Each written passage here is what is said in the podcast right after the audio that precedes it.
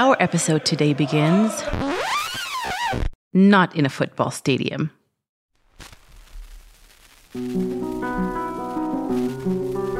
It begins in what is known today as Spain 1,300 years ago. At the time, North African Muslims ruled that part of the Iberian Peninsula. They spoke Arabic, which had a huge impact on the Spanish language. Now, they had a tradition to have celebrations that included a lot of dancing. And it was customary for them to shout, Allah, when a dancer was performing in an inspired and moving way, a way of saying, wow. And to this day, Arabs still do that. Somewhere along the way, the sound of the word Allah transformed into what is now ole in the Spanish language. It's a common exclamation for any situation that gets people cheering, whether it's a bullfight or a flamenco performance or, yes, a football match.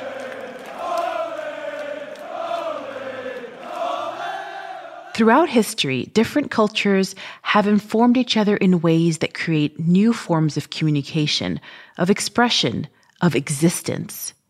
Everything from the Mexican taco to contemporary pop music is the result of cultural fusion. And in a way, it feels like the potential for these combos is endless. So, what happens when you bring 192 unique countries together in the same place? What we really intended to do is we got a mandate of how can we make Expo a cultural renaissance. This is Amna Abul Hol, Expo 2020 Dubai's executive creative director. You might remember her as the mastermind behind Expo's mascots and the opening ceremony. But she also oversaw programming across the site with the goal of bringing about a cultural renaissance. And this is something huge of can we do it? We don't know, but with the collaboration of all the countries, I think it's a platform that it could be grown organically. It's exactly like a Lego of 192 pieces coming together as a bouquet. That's how I would describe it. In this episode, we take a look at how different cultures are coming together at Expo 2020 Dubai creating cultures beyond the 192 unique ones represented. How does this cultural fusion reflect the world we live in today? I'm Noon Saleh, and this is Inside Expo, an official podcast of Expo 2020 Dubai, where history is being made.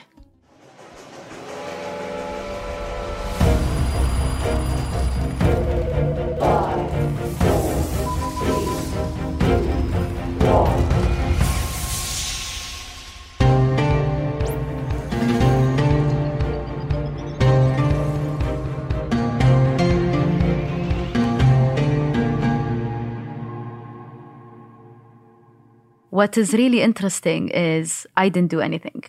I just created a platform and I was watching.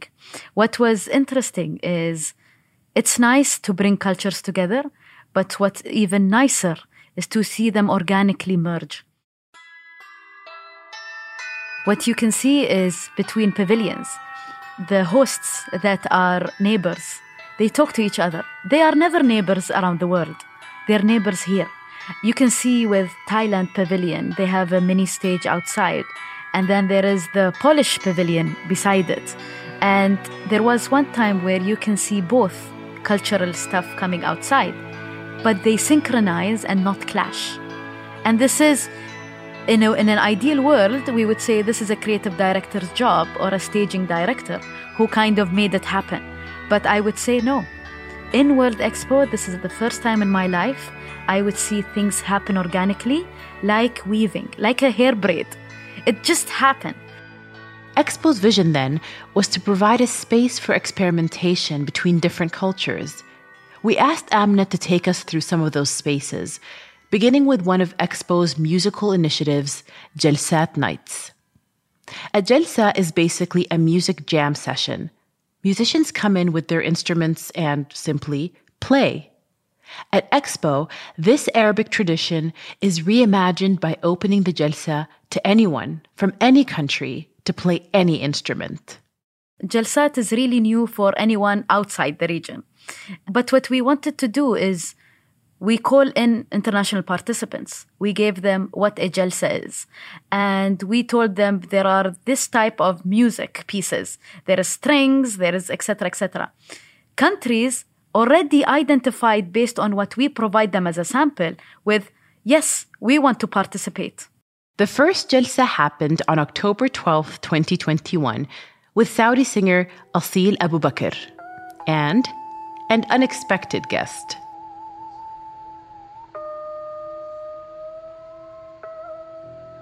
We wanted to bring a typical jalsa, and this typical jalsa is bringing a, a person from the Gulf to sing a typical song that is nostalgic. But what we added is we got a performer from Vietnam, and she was using an instrument which is called danbo. It's more than a thousand year old. It's a string bass, it's like a qanun. By the way, the Vietnamese artist's name is Le Jong. What was beautiful is she was wearing a traditional yellow Vietnamese dress, sitting between the Arab musicians, and she started solo.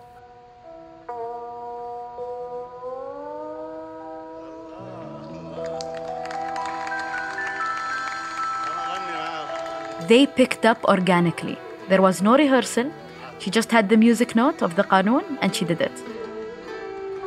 قدر قدر والوقت حان جيت انا اكتب شعر وللشعر باب وهاجس الاشعار فكري يلي اسافر بخياله I think that was the highlight of yes, let's do it.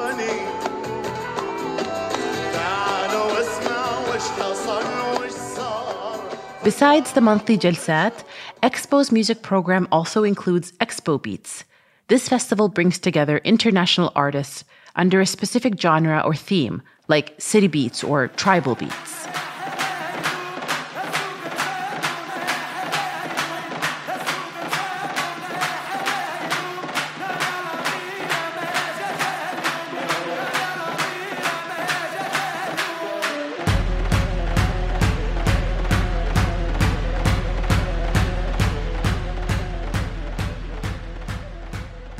But perhaps the biggest musical fusion of all is the National Day ceremonies, which are hosted daily at Al Wasl Plaza.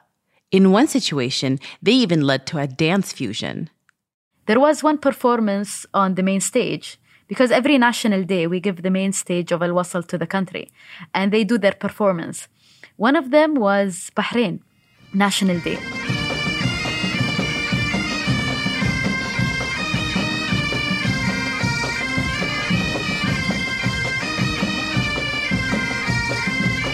What was interesting, they were performing, it's like a jalsa style. But I noticed in a corner, someone was dancing solo. And then someone else joined them. And then it became like a salsa dance. And then I went to this couple. I said, How did you manage? They said it's the same beat.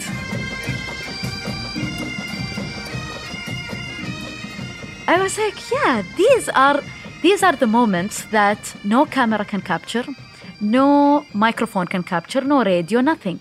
It's the visitor's eye that will capture it and becomes the memory of a lifetime. These kinds of organic fusions, these memories of a lifetime, can be found all over the site. Go to the Earth stage in the Sustainability District, and you might catch a Shami Debke happening at the same time as a tap dance performance. Spend some time at Jubilee Park, and you can grab a meal at Alkebulan, the African Dining Hall, or Rising Flavors, a restaurant that highlights chefs from the region. Visit the Minassa, Emirati design platform space next to Al Wasl, and you'll see how local and international artisans are reimagining traditional Emirati crafts.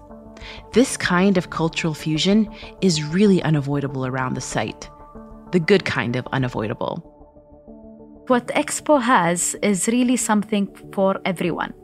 For the person who imagines, the person who is stiff, I would say, doesn't have emotional even movement. Expo will move them. Cultural fusions don't just happen in site wide programming, however. In fact, they're happening within individual pavilions. To showcase that, we go to the country where our episode started Spain. Here's Carmen Bueno, curator and deputy commissioner general of the Spanish Pavilion. This expo really uh, reflects that spirit of uh, expos as a space of conviviality, as a space of sharing, as a space of opening the eyes mainly of the visitors, but also of all the expo community and of a whole country and I would say, uh, especially in this case, of a whole region over uh, the themes and the situations.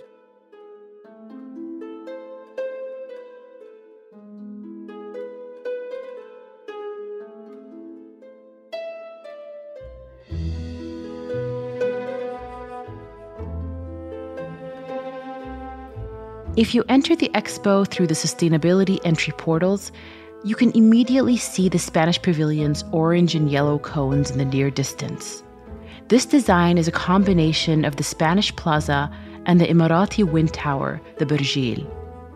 It was designed by Spanish architects Amann Cánovas Maruri.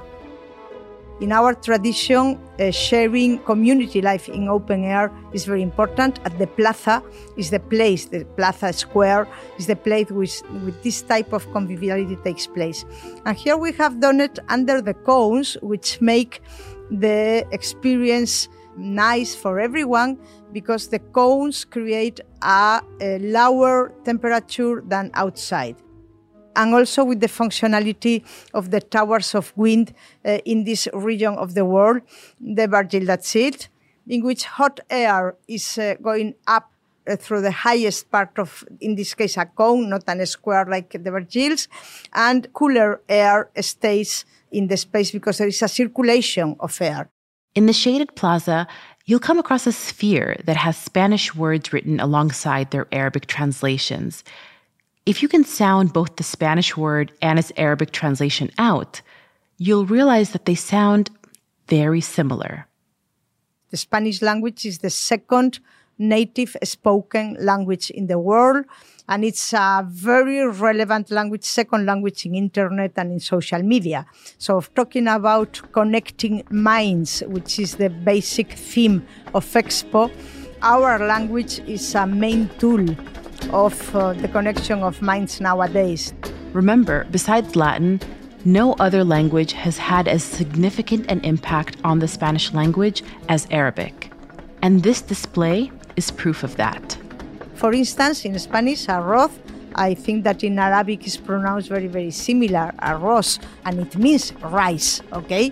Or mandil, which is the name of our restaurants, by the way. Mandil is a very common word in Spanish, uh, which means the tissue that you put to protect yourself. And it's basically used in the kitchen. That's why we use it for the name of uh, our restaurants. And it sounds exactly the same in Arabic, mandil. But the similar words aren't the end of the cultural fusions at the Spanish Pavilion. They're also happening on the programming level.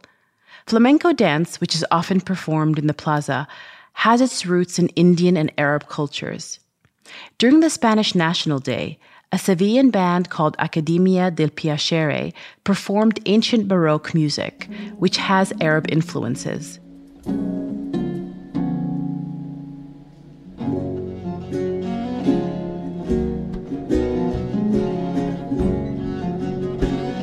But one cultural fusion that's quite inspirational, actually, involves a little known board game.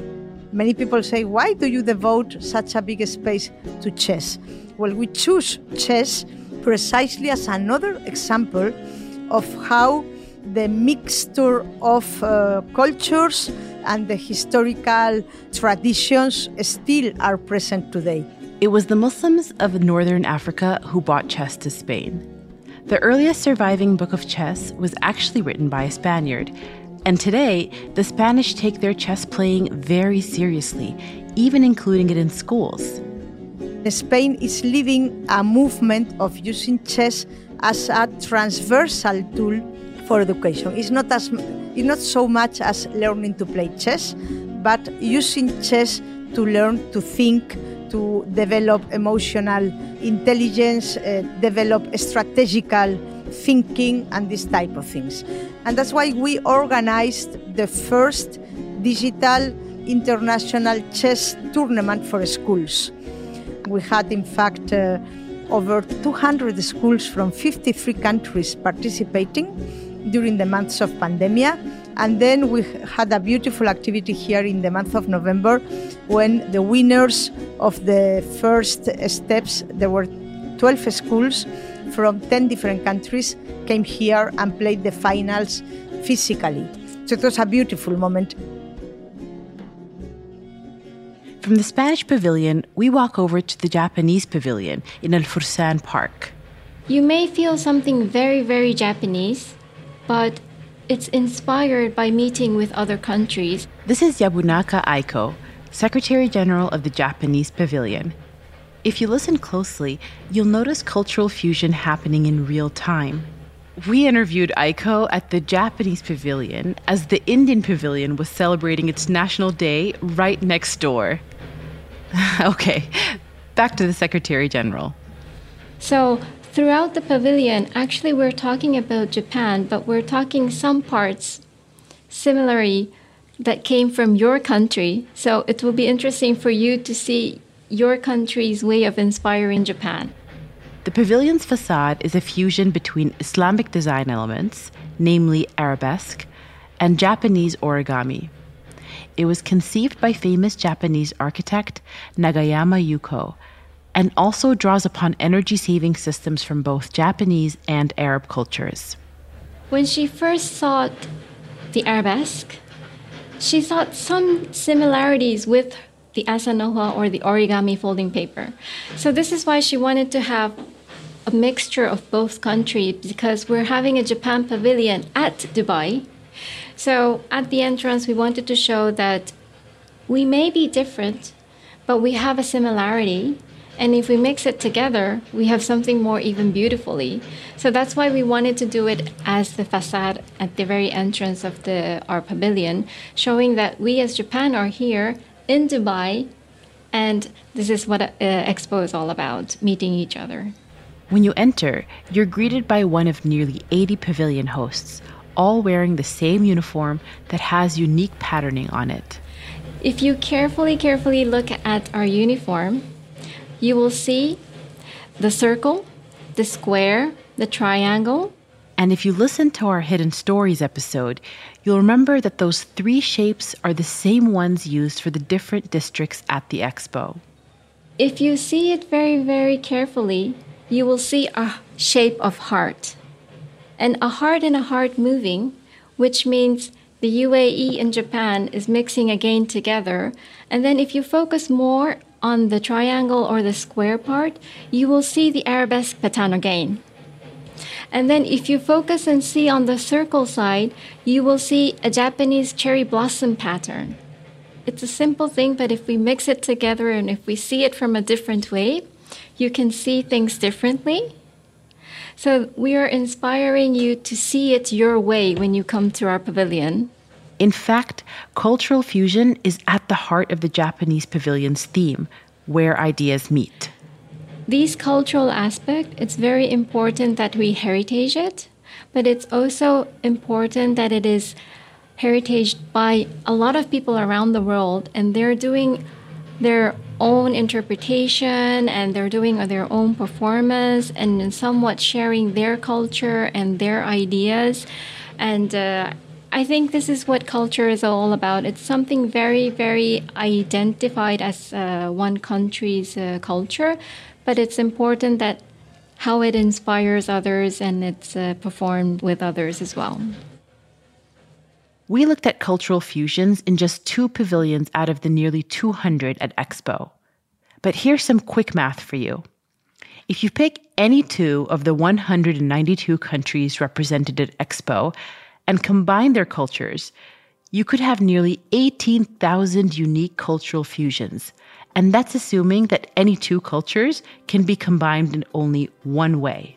But the reality is that cultural fusion is around every corner, from the huge musical performances on the Jubilee stage to the smallest ice cream cart by the Saudi Arabia Pavilion, which has great cardamom ice cream, by the way. Really, the possibilities for surprise are endless. It's a constant redefinition of culture, or a cultural renaissance, as Amna put it. It's really hard to explain what the feeling of culture is in Expo because this is the first time I see the world having one unique culture coming all together because we're all the same. What differs is the type of clothes, the unnecessary borders, and oceans between all of us. But we all speak with each other in culture. As of now, we are about to achieve the cultural renaissance, which is the mandate that was given to us. And let's hope we really achieve it by 31 March.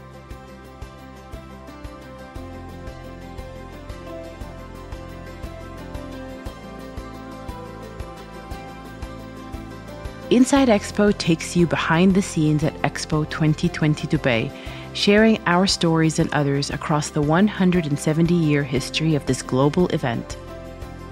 Learn more by visiting virtualexpodubai.com. Inside Expo is produced by Kerning Cultures Network.